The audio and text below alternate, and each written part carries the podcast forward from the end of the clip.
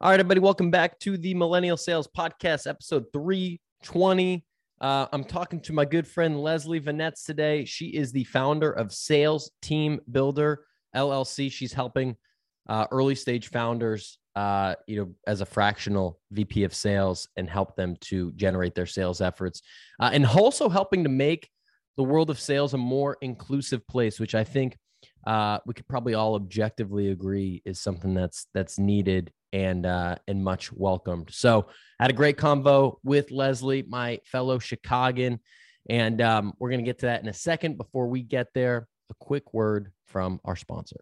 All right, this episode of the Millennial Sales Podcast is brought to you by the Up and Up community. This is a community that I put together with my friend Anthony Natoli, who's over at Lattice.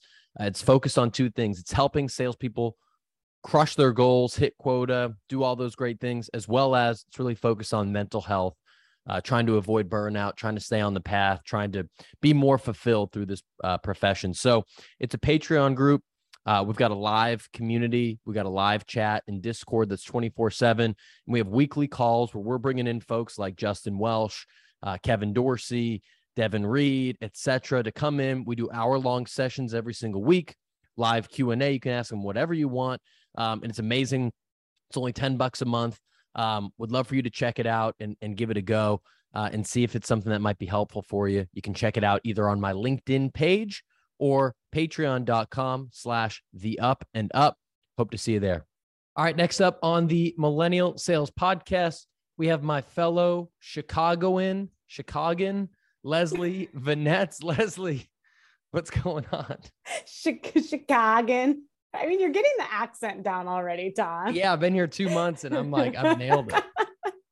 Uh, it's great. Everything's great. It's uh, about summertime Chi, um, and that's mm. the best time of the year to be here. So I'm I'm ready for it. Yeah, me too. Me too. It's good to uh, good good to connect with a fellow um, fellow Chicago person. That's what I'll call it from now on. Chicago, um, and you had it, Chicago. Yeah. um, excited to get into into your story. Um, before we do that, I know you're a Montanan growing up.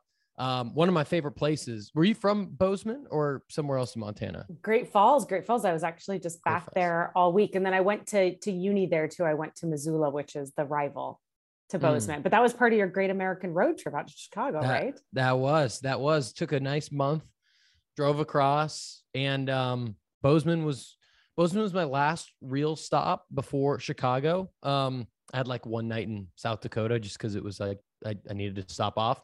But I stayed there for a week and it was questionable whether I was going to leave and actually make it to Chicago. It was so nice there. I'm not surprised to hear that the Gallatin Valley is so gorgeous. And then you have the counterbalance Chicago where you can probably like hear the sirens in the background. Oh, like just yeah. like a, you know, a slightly different vibe than like birds chirping and a peaceful stream running that you get in Bozeman.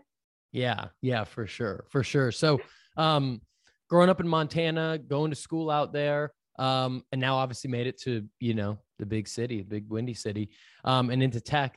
Did you did you always know like you wanted to be in sales, or, or how did that kind of come to be? Uh, whether I don't know if it was a parent or came in college, or, or what was the start there? Uh, no, none of those things. I I fell into sales like very very accidentally. Um, I moved to Chicago without a job. I am a crazy person when it comes to the way I make decisions. I am not like a I follow my gut sort of person. Uh, instead, I knew I knew from a super super early age that I wanted to to go live in a big city and have that experience and the different opportunities that present itself when you live in a a major metro. So when I was graduating college, I created a big Excel document on one side were a bunch of cities over like 250K, which at the time I thought was like so big coming from relatively small town Montana. Uh, and then on the top of the Excel document, I had a bunch of stuff that was important to me. I assigned point values. I literally filled in the points for each city. And then I just moved to Chicago because it had the most points, like sold all my belongings, moved here without a job, without a network. and really? um, got a job in sales pretty quickly because I thought I would do like that foolish notion that you go to college and then you use your college degree, right? Um, just not really a thing for, for most people. So I thought I would go into like marketing or nonprofit management or, or something in that vein. Uh, but they all paid like $30,000 a year. And that, that wasn't going to work for me trying to right. live my best life in my 20s in Chicago. So I got right. into sales uh, because I wanted an opportunity to own my own paycheck and an opportunity to to make a lot more money than that you know like like 3% a year that you get in in most salaried jobs um, so I went the opposite direction took a job with an 18k base but a 50k ote potential and mm. whew, it was spicy for a little while what were you selling uh, I worked for a business intelligence company. So it was like uh, community as a, a, service. I was uh, reaching out to C suite, like Fortune C suite executives, and being a liaison to get them out to events. And then the sponsors would obviously come out as well. So, yeah, a little, little bit of corporate events action. Okay. Okay. So let's talk about the first first gig. Um, you come in, obviously money motivated, trying to um, get around in a city like Chicago on 30 or 50k is is not a lot um so so talk to me a little bit about like the early days where you you were just cold calling like a maniac like was it an sdr type role or or like full yeah. ae back then um like a little bit in between i think so i'm an i'm an elder millennial so it was a little it was a little while ago um so it's an inside sales rep role so it was full cycle i don't think i knew that at the time because i didn't know like the naming of mm-hmm. things, but I was responsible for both the cold calling and the closing, uh, but really short transactional sales cycle So less of what we think of as an AE and that more like consultative or, or high dollar sale. But yeah, like straight out of the gates was was cold calling, setting my own meetings, going through the, the whole process, getting the contract out. Um, it was it was pretty crazy. Let me let me paint let me paint a scene. So I was working in downtown Chicago in the NBC Tower, which is like right off of Michigan Avenue for folks that don't know it, like heart of downtown. So I just moved from Montana. I'm thinking like, why are a sexy little gig over here? Like this is pretty fancy. What I didn't realize um, is that like 18k what i mean i think it was actually below the poverty line at the time but they could get away with it. Like you get away with paying you know wait, waiters waitresses like 225 and hope they get tips. Um, but there was more than one occasion where i could not afford to take the train both to and from work because i didn't have five dollars. I only had like the two dollars or 225 and change. So i would take the train to work and have to walk home waiting for my next paycheck. So it was it was pretty crazy. And it was proper cold calling. We did not have computers at our desks. Mm. Like did not have computers. We had a shared computer and you had to physically get up and go to a shared computer to be able to send out emails, um, which is just kind of wild to even conceptualize right now. When I when I was brand new in the role, we would send out proposals via fax, fax, like a fax. So, you, so the people's numbers were just like in in notebooks they gave you, or how did you get people's numbers? Um, we sourced all of our own leads. So mine was just like a crazy stack of papers with handwritten notes all over them. Yeah. What's their admin's name? Where did they go on vacation? And so and so referred me over. I read this article about them because um, we we had like a homegrown CRM, but it wasn't used as a CRM really. Like everything lived on these paper notes and we just sat at our desk and just called like 100 150 200 dials a day. It was the height of the great recession as mm. well. So there were like I, I managed our, our chief financial officer products and so there were days where it was like 200 phone calls. You'd maybe reach four people. One would curse you out. Um, one you would be like very concerned for their emotional state. Two would maybe listen to you and if you were lucky one of those would go to a next step. Yeah. Man. And how was was it one of those where you joined like a sales class and there was a bunch of you or or was that not the vibe? Um the the onboarding was um okay. It was a yeah. it was a 3-day onboarding so there actually was like a pro, like a proper onboarding and I think there were maybe like four of us okay in in my onboarding class but it was a it was a pretty high turnover job yeah. Yeah, it was it was a pretty high turnover job. it uh it, it was like the it was a wild wild west like full open sales floor i was in one business unit but there were four other business units so it was in the entire floor of this high rise in downtown chicago of all these people just like at their desk smashing the phone cold calling executives day in and day out with like stacks of paper all around them so you're you're uh you're taking the the you're Like, taking public transportation in Yeah. there. You're walking home. Um, not sure how far the walk is, but it's it's enough where you don't want to walk both ways. Um, and you're making eighteen thousand a year before you get any commissions. Um, at, at any point where you're like, "Mm, yeah, I might go back to Montana, or like maybe this isn't the move. Like, did that ever cross your mind? Um, never that I would go back to Montana because Chicago is is it. Like I love this city. You live here now. Like it's a it's a special place. There's something cool. really special. Yeah, there's something really special about Chicago. Um, so I never thought about leaving and I never thought about giving up. Um, I I think I just I, I I had a knack for it. I was really good really early. Like I was setting records in the company like within my first two months of being there. I also like i didn't have any money to go do things at the time so i would take my behind home you know walk my like 45 60 minutes home in chicago heat in the middle of the summer and then i would do like three more hours of lead research and show back up and have a new set of leads to, to call the next day.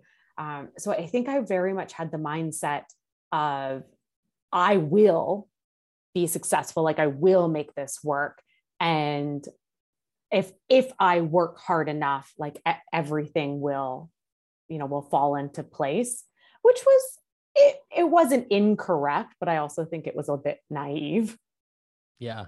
Where where did that mentality, that like that will, where does that come from? Have, have you always had that?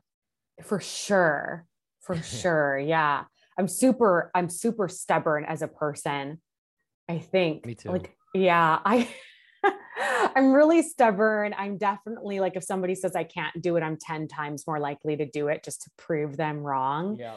um yeah so i'm i'm like i'm very motivated certainly by ego i'm also motivated um, a bit by like guilt like i Mm. don't want to let people down and Yeah. every you know they've sent me off to the big city and i don't i don't want to let people down and not succeed. So i think some of it were were those pieces of internal um motivation. Like I, you know i'm a taurus so like if, if if there's a challenge ahead of me i'm going to do it. And some of it is certainly the way that i was raised. Like i came out of a very like montana blue collar family. I'm second gen so watched all my grandparents immigrate and do what it took to set their family up for success and then my parents worked you know multiple jobs and worked their behinds off to set me up Yeah. for success. So you know i think some of it was that was the culture of my family and also well i'm not going to be the generation that messes this up and lets people down Yeah. Yeah, absolutely. Absolutely. Um, so you get through get through kind of like the cold calling spree there. Um, you're setting records, you're you're crushing it. What's the what's the next step? Is it to get to um, you know, like AE or whatever they, they may have called it at the company? And then like I know you tapped into and closed a ton of Fortune 500 companies in your day. I know you've been successful as a sales leader. So what was the path kind of like for you in terms of all that?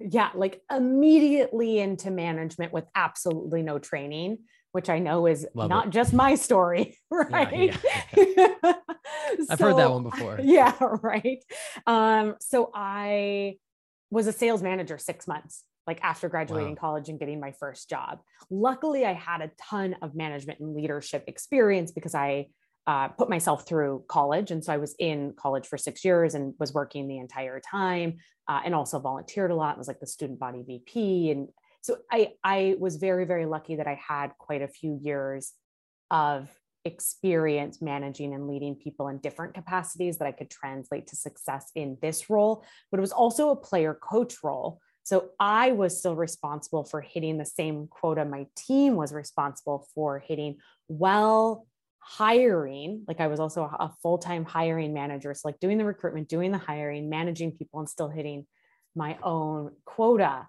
Um, so it was a it was a crazy it was a really crazy job but it was also a really scary time because we were in the middle of a great recession and people were getting laid off i mean it's my news feed looks kind of similar now mm. like it's just layoff after layoff after layoff individuals that you know are great at their job getting laid off like you know every article is 10% layoff here 14% of the workforce here uh, i was hiring people that had just gotten their mbas mm.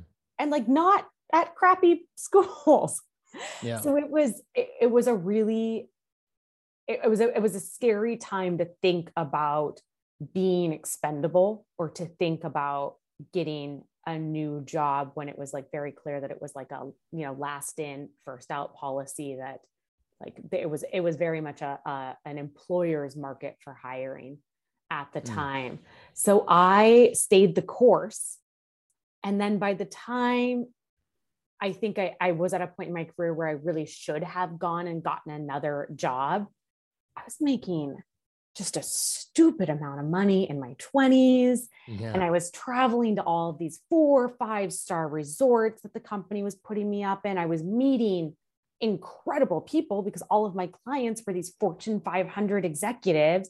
So I'm yeah. meeting and learning from these incredible people. I'm traveling around the, the country and to some extent the world, staying at these really fancy places, like making well into the six figures as a 20 something. And I got a little bit comfortable. Yeah.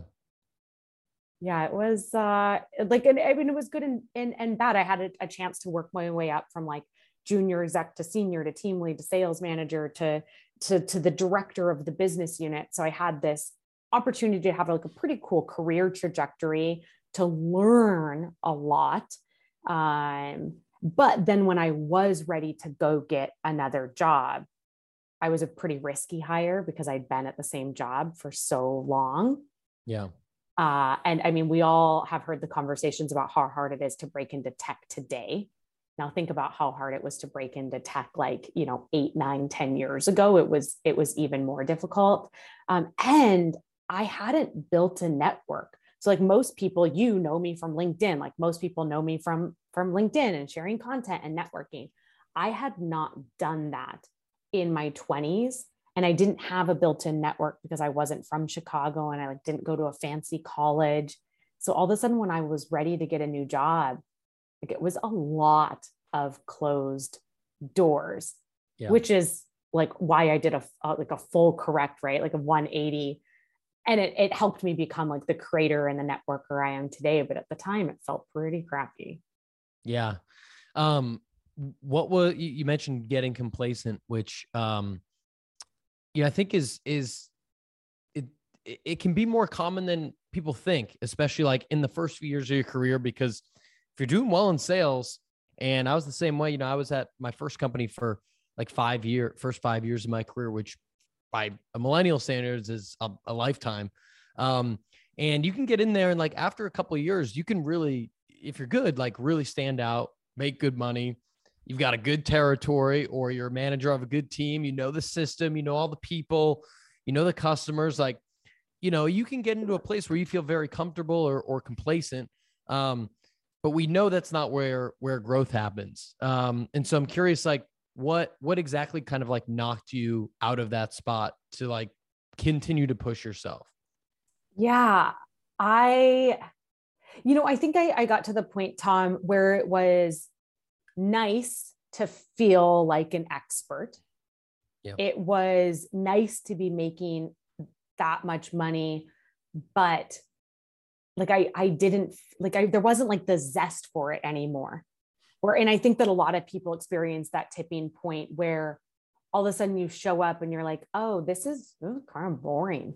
Yeah. Like, oh, do I just want to keep doing this just over and over again? And it doesn't mean that the job isn't still challenging um, and it, it, you know it doesn't mean that you still can't uh, you know I, I think get or, or feel valuable in the work you're doing um, but for me there was a point where i realized i had a lot more potential yeah. than than what i was able to experience in that role or at that company um, and i i love to learn and be curious and i kind of got to a point where i felt like i'd really learned everything i could from this particular environment and from this like particular set of peers and leaders and i wanted something more and something better for myself. So when if folks that are listening are you know in a similar spot did you based on the way that you moved to chicago did you come up with like a full folder of different like worksheets for the way that you should you know handle this situation your next move or or how exactly did you go about finding the next spot that was going to be challenging for you? You better believe that i had worksheets and excel documents. Yeah so you know i think something that really held me back and and one of the reasons that i i love linkedin so much is that i did not know the naming of things in the sales space. Like I had been at this one company and this one job, and it was like a very, very insulated company. Like they discouraged you from networking on LinkedIn. And I didn't realize how toxic it was at the time. Like it was a culture that was full of like gaslighting people if they connected with a recruiter and calling them out. And mm. um, it was it was pretty toxic. But I, you know, you don't realize uh, often until till that stuff is in in hindsight. Um, but I was super insulated. And I didn't know that I should be putting something like I have five years of second line management experience on my resume. Yeah. Like I didn't even know that that's what it was called to, to manage people that managed people. Like right. I didn't know I should be calling myself a full cycle rep because I did not right. know that that's what it was called to own something from, you know, discovery meeting through to, to close. Um, so for people that are are thinking about that now, like go, go out and ask other people to talk through what you're doing um, so that they can, you know, people with more experience in the job market, people that are maybe hiring managers for other companies, um, or join some of the amazing um, organizations that for free help people that are early stage like level up and get that that next job um, because I, I think I often see folks with amazing experience and you look at their resume and it's meh, but then you talk to them and you're like, oh, like yeah. you're incredible. You just like in in tech sales especially we gatekeep a lot of the language because it's all of these like fancy internal phrases and corporate lingo and acronyms and if if you're not already in it, it can be hard to know that that language and break in because of that so that's one thing that i would would say uh, and I think the other thing I would say is like you might have to let go of your ego a bit, or maybe that's just mm. really personal to me. But I was at this point in my career where I was, you know, the director of a business unit. I mean, I had like a 40 to 50 person variable head count. I was really an expert in, in what I was doing, had this amazing client roster. Um, and not willing to like step back and just to an AE role to learn a new sales process or learn about a new industry because I was like, well, but I've done and I have. Um, It really, it really hurt me. Like it, it probably kept me in that role for another two years just because I, I, my, let my ego drive what I thought I deserved versus willing to like take one step back to take two steps forward. Yeah. I hear that a lot with folks, especially when they're transitioning into tech or, or into SaaS and saying, Hey, I've got five to 10 years of experience in event sales or medical device or whatever, Verizon or whatever, you know, whatever they're selling. Mm-hmm. Um, and it's like, or I'm, I'm leading a team or I've led a team for three years, you know, and they want me to be a BDR. And um, part of me is like, well, that's kind of bullshit of SaaS companies that you have to have the SaaS experience. Um, but outside of, you know, changing how all of those companies pretty much are, are hiring, you know, I think there is something to be said about like putting the ego aside and thinking about where do I want to be five to 10 years from now? And if I have to take two steps back right now to get five steps forward, then that's going to be the, the strategy I need to take. Or I need to, if that's not what I want to do, then I need to find a different path to get there. For sure. And, and if getting back into that leadership role or getting back into that closing role is what is most important to you, then have that conversation during the interviews. Like, I need to see a clear growth trajectory, and I need to know before I say yes to a BDR, SDR role, what it's going to take for me to get into a full cycle role in nine months, or what it's going to take for me to be back in a leadership role within a year. And if those opportunities and that clear growth trajectory doesn't exist in that organization, that that might not be the right gig for you. But there are plenty of places especially with with companies like repvue now like there there are plenty of places that have that transparency in terms of wages and growth opportunity. You can be pretty clear that you're one step back is a temporary step back before you can you know accelerate your trajectory forward. Yeah yeah. Um before we get into anything else you mentioned in that first role you know you were traveling the country traveling the world meeting with all these senior execs um at the fortune 500 companies. So there's a different skill set i think required to sell to the fortune 500 versus smaller companies. I'd love for you to expand a little bit about that of like mistakes that you you saw other reps make or that you made or just kind of like what that learning curve was all about um, as you're breaking into some of those like enterprise enterprise sales? Yeah i'm i'm not sure that gig was probably the best example because it was pretty transactional but then i've, I've okay. gone on throughout my career to stay very focused at, at uh, the enterprise um, level and and at the c suite level. I think a couple of big mistakes are not picking up the phone mm. that's a that's a, a big one um, especially at that like executive or c suite level because those 10 the demographic tends to be a little bit older and the data shows that the older somebody is the more they prefer to be called on the phone mm. like they want that personal touch point um, and often when I look at cadences, it's like all emails with some LinkedIn touch points and like maybe one voicemail. Yeah. But really at the enterprise level, you need to have you need to have phone calls as a regular part of your cadence. A lot of these folks um, don't exist on LinkedIn, or if they're on LinkedIn, they check once a month, or maybe even their admin checks it. Their admin's obviously checking their emails very often as well.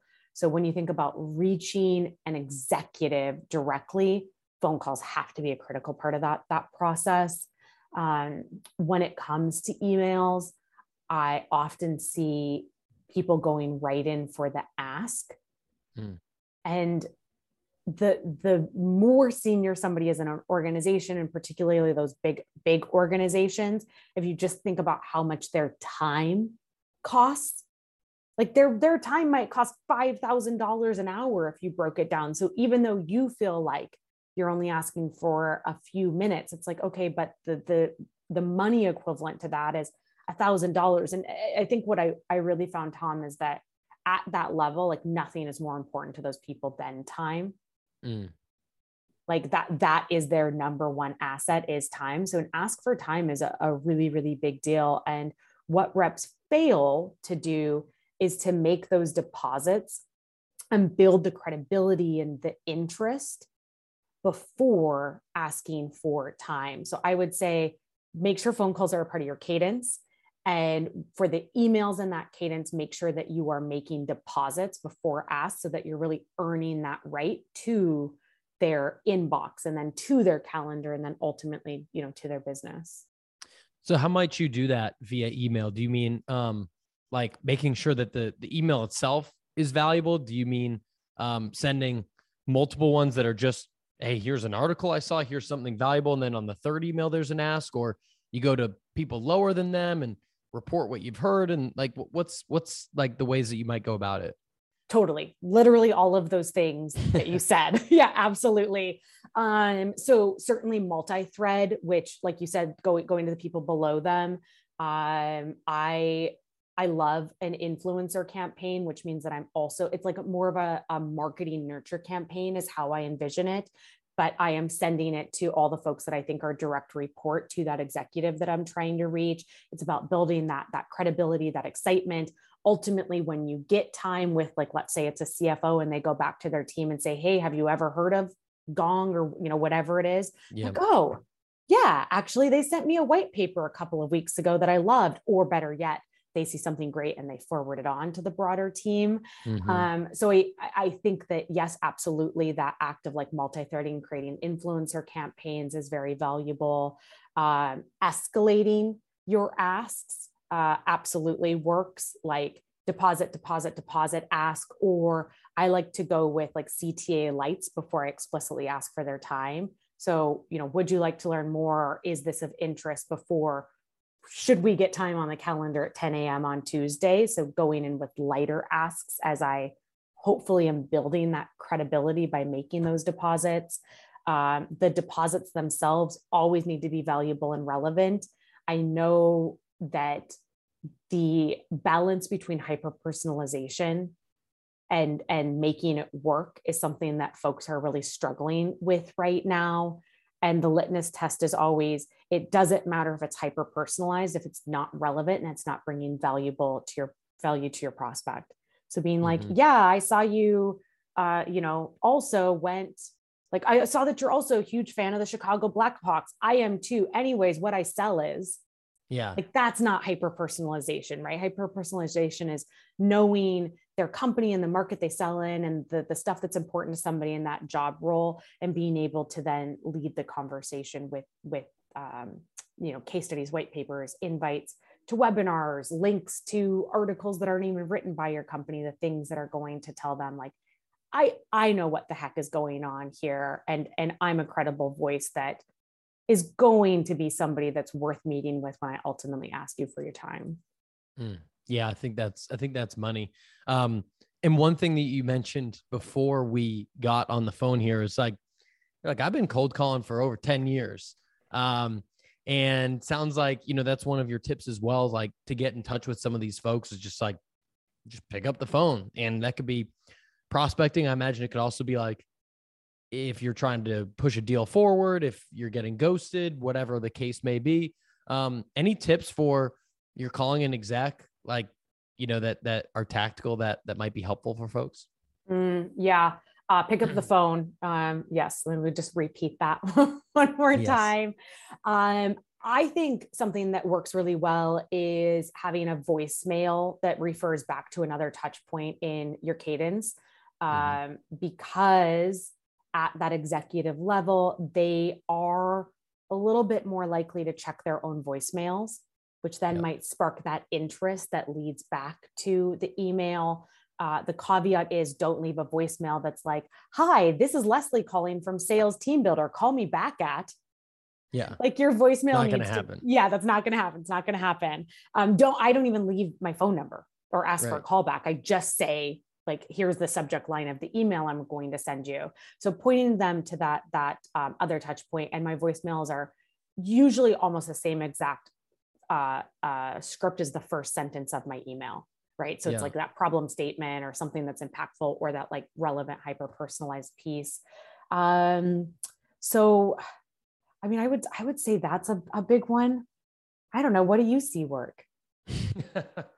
No, I mean, I think I think a lot of the ways that I got taught, like you know, seven years ago when I started selling, it was it was that. It was like, hey, this is Tom from X Y Z company, blah blah blah. Call me back at my number, and then repeat the number. You know, so like six in their head, or like no one has ever. I've probably gotten one call back, you know, in my whole sales career, and it was probably someone like telling me to buzz off. You know, it, it's never happened in a good way. Um, and so I would I usually would reference like you know, or sometimes we'll we'll mix it up and just be even like, hey, um, Leslie, uh, you know, I'm actually going to send you an email right now. The subject line is what's up or you know whatever something better than that but um you can check it it's got all the info there let me know if you're interested in connecting something like that um i've even gotten some where some people's voicemails say um don't leave me a voicemail or they'll say like if it's important to text me and so I've taken that literally before and texted, and that's um that's that's polarizing for sure. Like it's worked, uh, and then sometimes it hasn't worked at all. But if people are suggesting that they're not going to listen to their voicemail on their voicemail ringtone thingy, then it, that's worth a shot too. Um, if mm-hmm. they're giving you the open door, so I've done that too.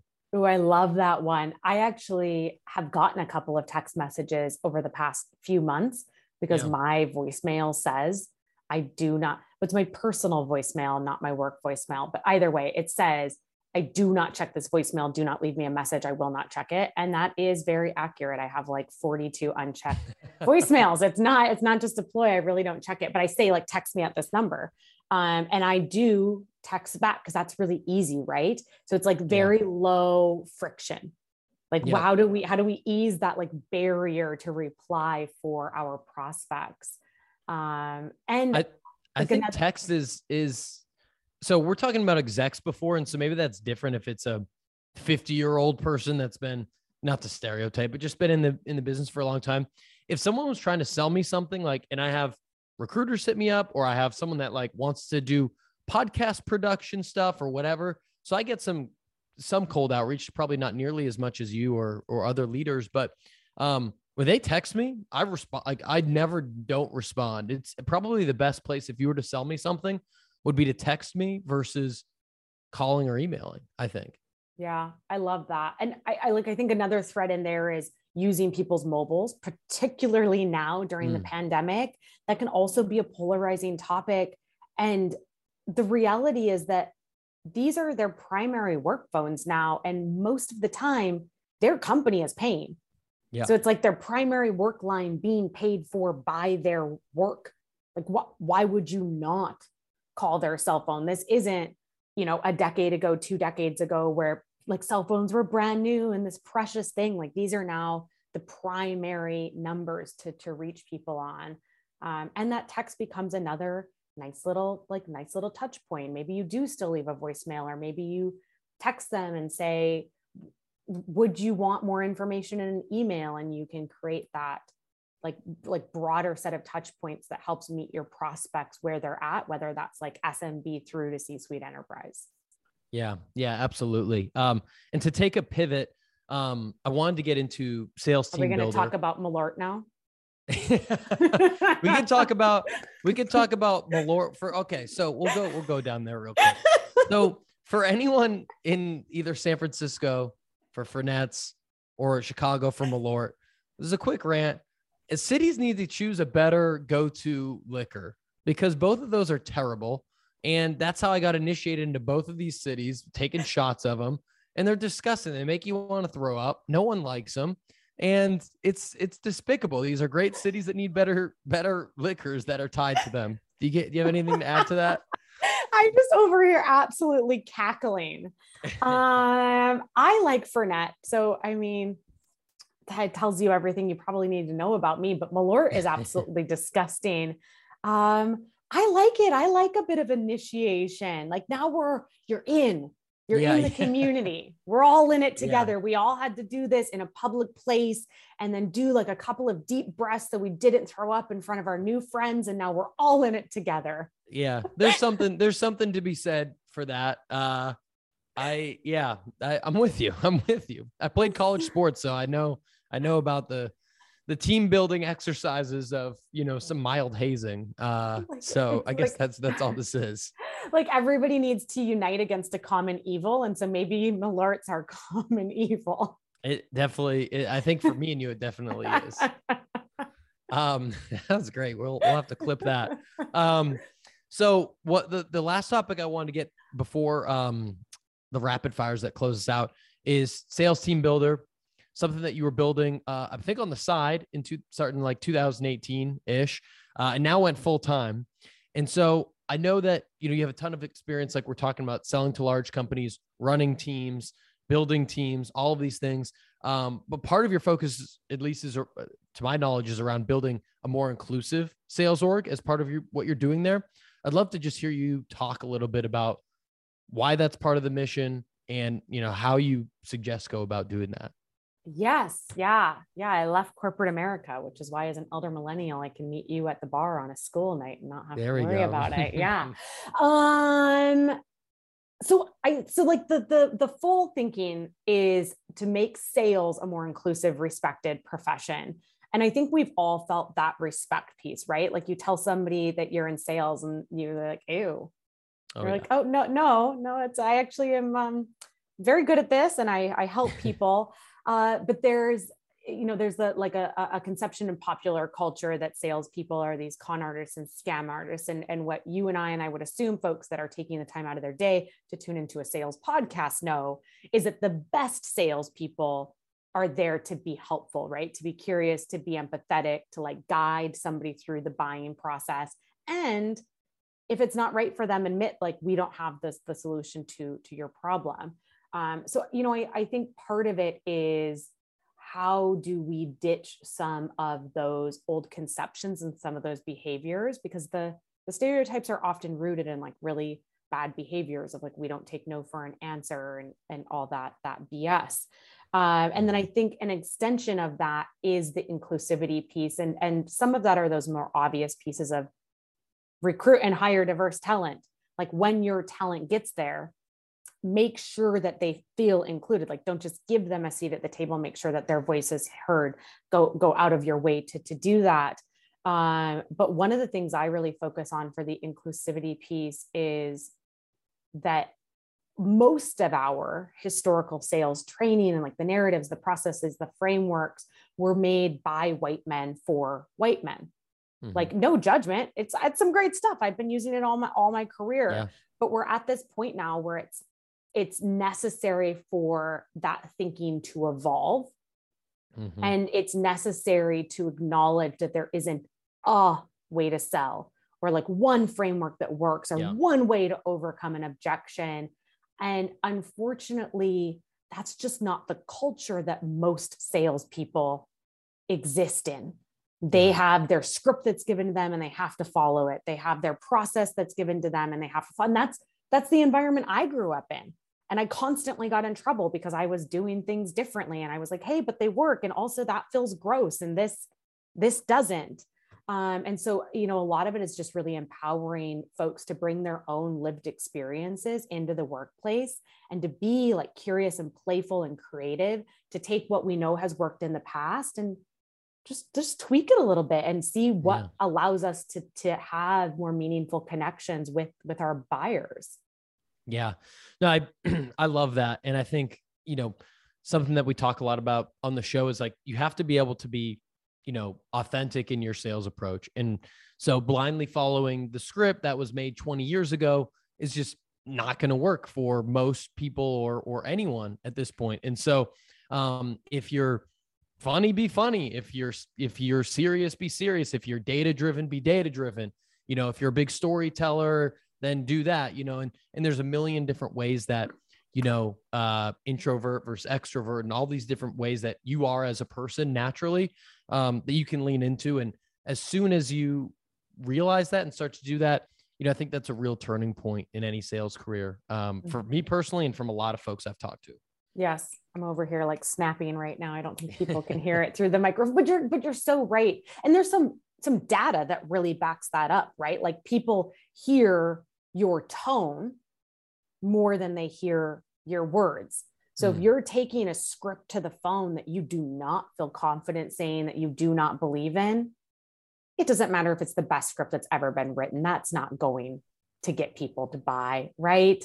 Right. But if you take like kind of maybe a crappier script to the phone, but you are jazzed about it because you wrote it and you love it, and it's still, you know, it still like tells the story. It's still buyer centric, like it, you know, it's within the, the kind of parameters of best practice. That's way more likely to work because you're you're jazzed about it. Yeah. Um, so yeah, I think you're you're spot on you're spot on there. It's a it's a brave it's a brave new world, but it's a really exciting world to get to see this like next generation of sales professionals having the privilege to bring more themselves to work, having leadership that encourages creativity, and I think having like a, an overall reframe of putting the buyer at the center of what we're doing versus putting ourselves or our companies at the center of what we're doing. Yeah, I, I couldn't agree more. Um, all right, let's talk rapid fires, Leslie.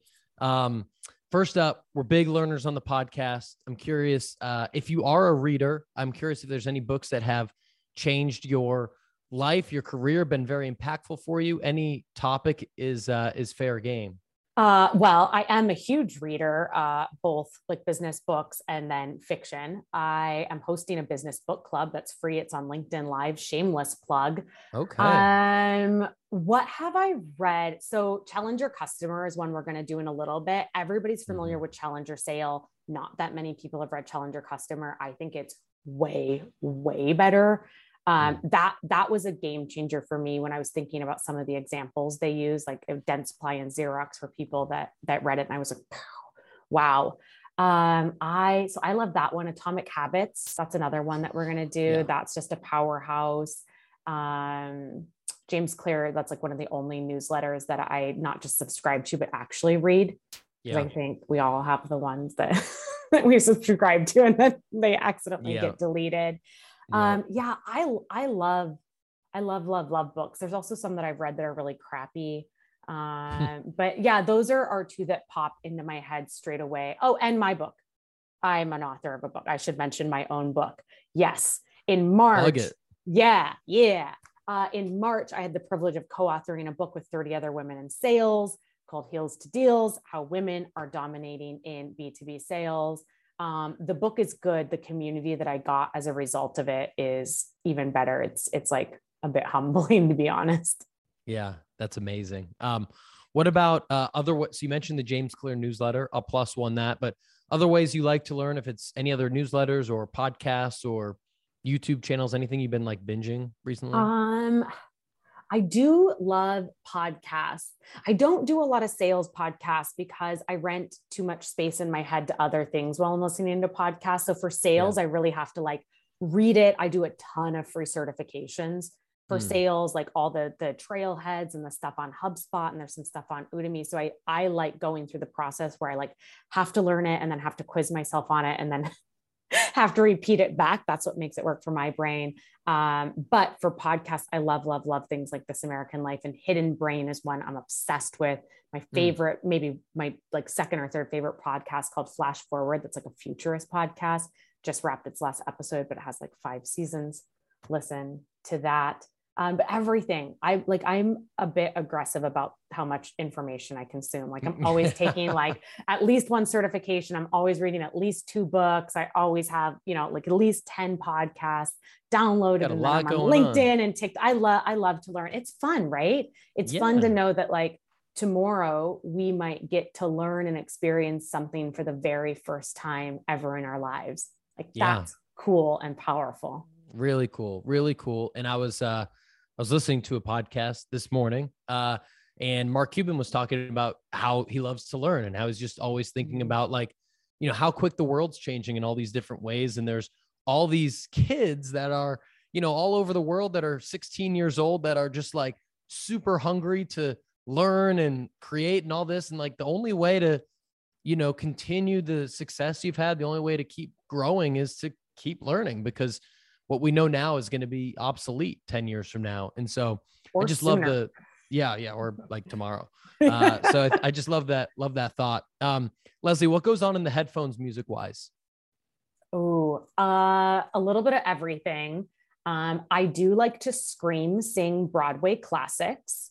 Okay. Um, yeah. Mm-hmm, yeah. When my husband is here, and so I'm working in an office, when he's working in the, the kitchen, which is behind this wall, more than once he has had to come in and ask me to scream, sing just a little less loud because he's on a phone call. um, but besides that, um, I listen to a ton of rap and uh, hip hop, but mostly like early 90s. Eh, that's not true. I listen to all of it.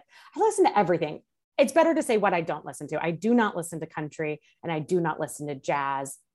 Everything else I pretty much love. I like it. What's something you do outside of work to recharge? Soul cycle. Okay. That was such a short answer. Yeah, that was great. hey, that was ra- that was rapid fire. That was rapid fire. Um, we when we met up uh, a month or two ago, you're talking about all of the uh, world travels that you do.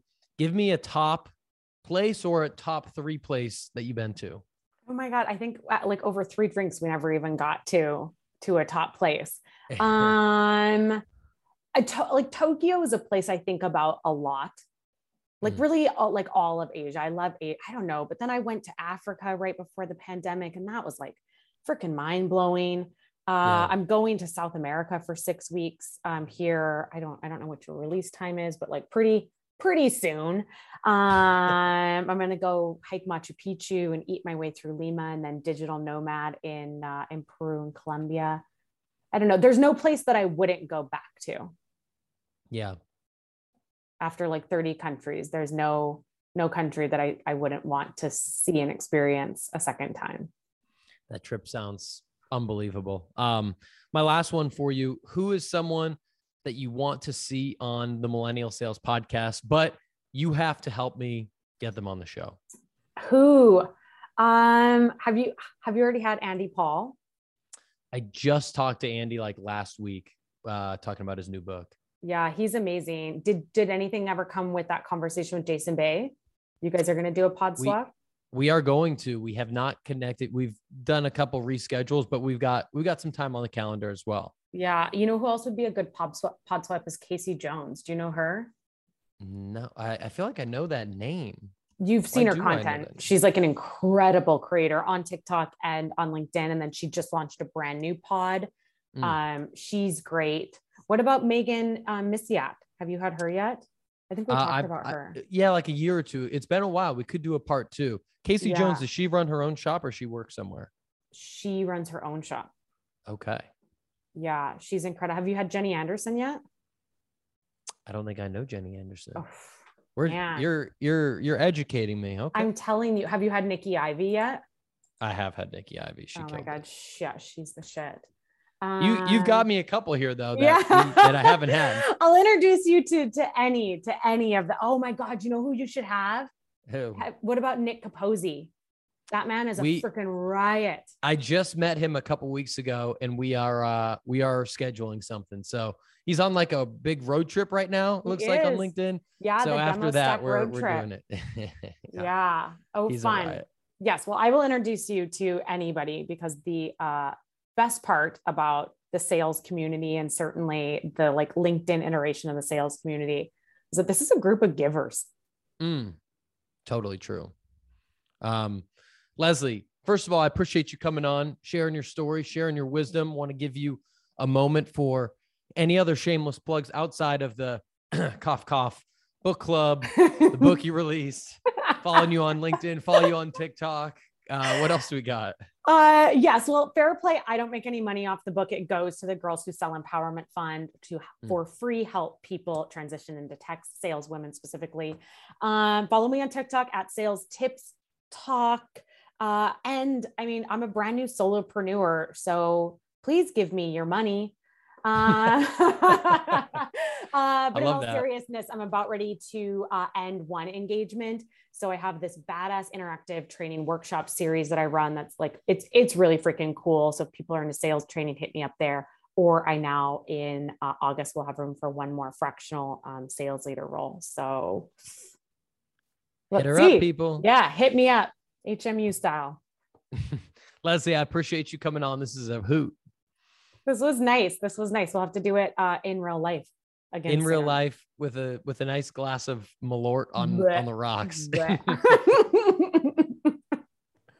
We'll Thanks, Tom.